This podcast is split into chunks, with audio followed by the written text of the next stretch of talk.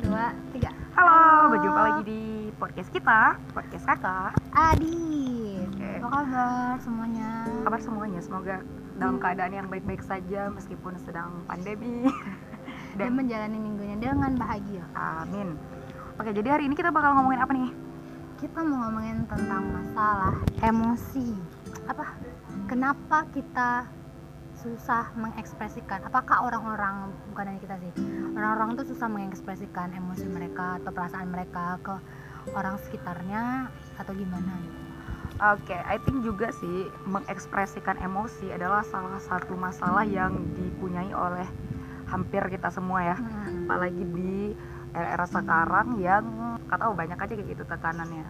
Ngelihat sosmed pun jadi insecure sendiri, Iya. Iya, rame orang yang kayak gitu walaupun nggak nggak semua orang ya nggak bisa ditepuk rata tapi ada orang yang kayak gitu. Cuman gara-gara ngelihat sosmed nggak ke mana-mana tapi bisa bikin insecure terus. Ngeliat teman sendiri udah sampai ke titik itu padahal mulainya sama-sama itu insecure juga. Ditambah lagi dengan tekanan sana sini dari pertanyaan orang ya. Udah lulus udah nikah udah bla bla bla kapan lulus kapan nikah dan sebagainya itu bikin kita merasakan emosi-emosi negatif. Dan kadangkala itu sulit untuk diekspresikan. Jadi kayaknya kita semua pernah deh. Aku pernah sih. Kebetulan sama orang terdekat gitu. Hmm. atau pernah juga enggak waktu itu aku sempat emosian adalah eh, lagi nggak beres moodnya Hmm. terus dipaksa untuk melakukan sesuatu tapi aku nggak ngomong sama siapa pun sama teman-teman dekatku juga nggak ngomong mereka cuman bisa ngebaca dari wajahku yang berubah gitu itu sih nggak ngomongnya karena karena kan kebetulan masalahnya bukan sama teman-teman aku nih masalahnya sama orang lain di luar lingkungan tapi aku. jadi terlampiaskan ke orang lain yang gak Ter- pautnya sama- tergambar ke wajahku yang Ah, ah. biasa ya muc- muka misalnya datang ke dalam Ceria. lab ceria senyum gitu. Tiba-tiba mukanya datar suram. suram. Proses sih ya gitu. I think semua orang pernah mengalami sulit mengekspresikan emosi dengan berbagai alasan. Entah karena kita takut eh, lawan bicara kita ataupun orang yang lagi kita punya sentimen sama dia ini tersinggung. Yes. Atau mungkin kita nggak tahu cara ngungkapinnya yang benar gimana. Oh ya jadi menurut kayak apa sih yang nyebabin itu?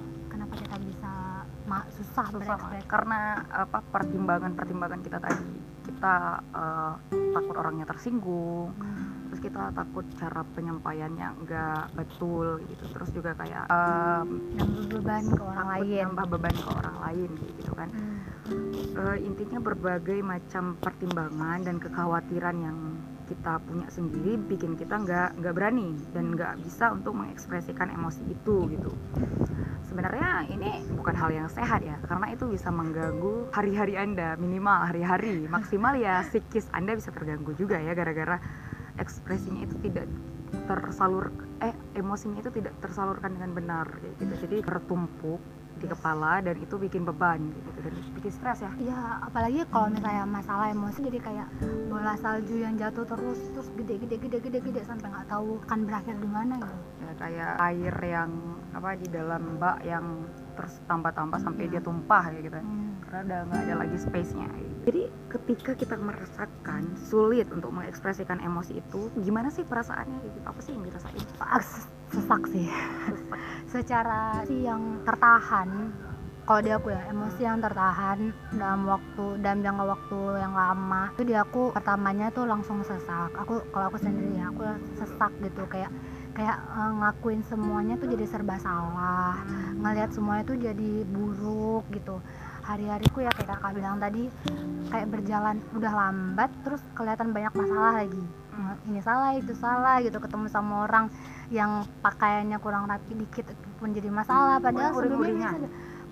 nggak jelas apa ya istilahnya kemudian padahal lagi lagi nggak kena jadwalnya hormon gitu kan tapi tetap tetap ngerasain gitu honest kalau aku pribadi sih aku malah yang kayak eh, sebenarnya bebannya kan beban mental nih kan karena Hmm. kita menyimpan emosi yang nggak terekspresikan tersebut. Aku jadinya kayak malah lesu kayak gitu karena karena saking beratnya beban yang aku rasakan walaupun sebenarnya nggak nggak berat juga kalau dipikir-pikir. Tapi karena nggak tersalurkan dengan benar jadinya terasa berat. Dan itu kayak bikin beban sakit kepala. Sakit kepalanya itu bukan cuman kayak makna konotatif tapi bener-bener yang sakit kepala kayak gitu kayak nyut-nyut kepalanya. Sampai kayak bagian yang di atas alis itu di jidat itu kayak kayak pengen nutup mata terus kayak gitu kayak berat. Eh, bawaannya lesu dan pengen tidur seharian kayak lemes. Efek itu benar-benar sampai ke fisik walaupun itu sebenarnya masalah psikis gitu. To be honest I feel that. Gue ngerasanya kayak sesak aja tuh yang bener-bener dadaku sesak. Jadi kalau bukan bukan cuman kayak konotatif enggak, sesak kayak gitu. Enggak tapi benar-benar maknanya sesak tanpa di tanpa di kias-kiaskan. iya benar terus pernah oke. terus pernah eh, ini kayak misalnya nih lagi ke- tiba-tiba kepikiran sama masalah itu. Ah, suatu masalah yang aku nggak ngomong sama siapa-siapa gitu kan. Ah. terus pas kepikiran tuh ini per- perut kayak ngerasain mual. Emang bener-bener mual tapi nggak muntah ngerti nggak sih? Kayak, Ngerti, kayak ngerti. gitu kayak gitu kayak Ngerti, aku juga pernah sih kayak gitu. Apalagi kok eh, Juk terpaksa ngomong sama seseorang. Misalnya perlu nih mau nggak mau kayak harus berbicara berhadapan sama orang yang aku kurang suka atau aku Hmm. lagi ada sentimen sendiri sama orang itu. Aku langsung mual-mual gitu loh. Oh aku nggak nggak belum sejauh itu aku sih. langsung mual cuman gitu sih. aku kayak cuman kepikiran sumber masalahnya apa. Misalnya nih kalau ketemu sama sumber masalahnya kayak orangnya nih subjeknya. Eh, caraku adalah ngehindarin dia supaya nggak ya itu tadi yang ekspresiku tiba-tiba berubah datar yang Ya. aneh kayak gitu Tapi kan? Ada kan, keadaan-keadaan yang maksa kita memang mau nggak mau harus ngomong Ada gitu juga. entah. Iya ada ada. It- it's often professional thing Yes. related gitu iya harus lah. Kalau nggak kan kayak mau nggak mau harus harus uh, berkomunikasi berhadapan sama orang itu. Tapi di sisi lain kita kayak benar-benar lagi punya sentimen sendiri sama dia kayak itu yang ngebuat ngebuat sesak banget. Jadi aku tuh pernah loh merasa merasakan apa masalah emosinya aku merupakan masalah yang mungkin paling sering aku alami ya. Dan paling sering itu di urusan uh, relationship. Oh oh. Iya di tapi ini ini ini, ini tapi semua ya semua iya, relationship in common nggak mesti romantic relationship ya. Relationship dengan friendship atau dengan orang tua kayak gitu. Pokoknya aku sering mengalami masalah sulit mengekspresikan emosi ini dalam uh, urusan relationship. Tapi kalau professionally jarang aku kayak luwes aja untuk untuk ngomongin hal yang profesional in professional way kayak gitu tapi kalau misalnya masalah personal I don't know I think it's quite hard to me it's quite difficult to express Terus kalau misalnya udah kayak gitu, misalnya ada masalah yang kayak tadi kayak bilang bukan di luar uh, dunia profesional, cara ngatasinya gimana? Jadi cara ngatasi supaya misalnya uh, supaya tidak me- me- menumpuk me- terlalu lama menahan emosi itu, kayak biasa ngapain? Ah gini, to be honest aku belum punya juga solusi yang benar-benar ampuh ya Tapi baru-baru ini aku baca newsletter darinya Mark Manson You know, author of the I know about him. sebuah seni cool.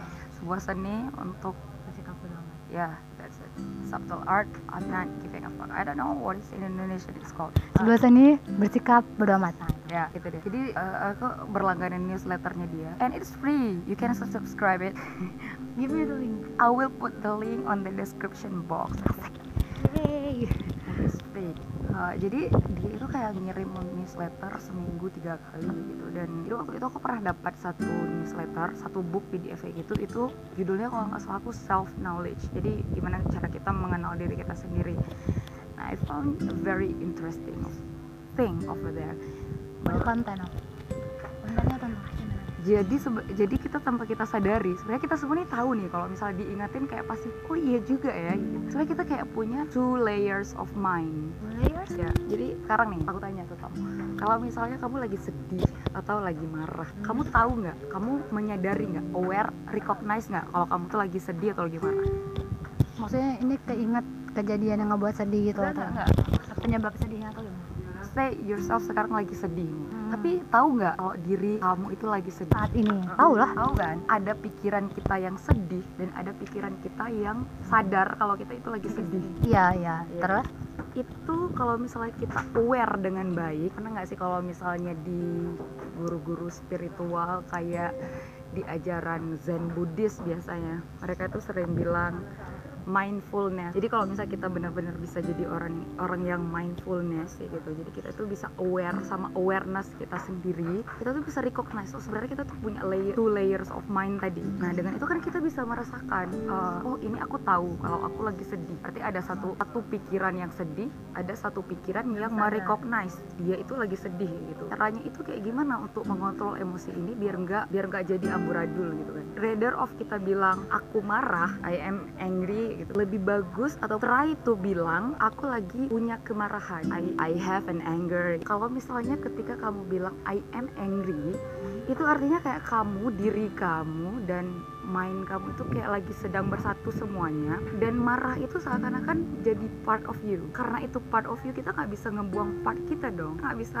mengasingkan. Orang itu part dari Hmm, kita oke, gitu. oke, oke, part of us kayak mana mau buang gitu kan. Jadi kalau misalnya mau bilang I have an anger kayak gitu. Aku lagi punya amarah marah. ya aku punya rasa marah. Itu bakal secara tidak langsung atau tidak langsung itu akan menstimulasikan otak kita untuk berpikir ini tuh only temporarily gitu. Benda asing yang sementara masuk di tubuh dan gitu. bakalan hilang bentar lagi. Dia itu nggak bakal jadi sesuatu yang menyatu sama kita nggak bakal being being part of us. Kita bisa buang dong karena kita karena si anger tadi bukan part of us. Tapi ketika kita bilang I am angry itu seakan-akan marah itu menjadi menjadi bagian dari kita sendiri jadi pemilihan kata-kata saat kita eh, menghadapi emosi itu secara langsung atau tidak langsung sadar atau tidak sadar itu kayak mempengaruhi eh, cara kita dalam menanggapi eh, emosi kita secara internal.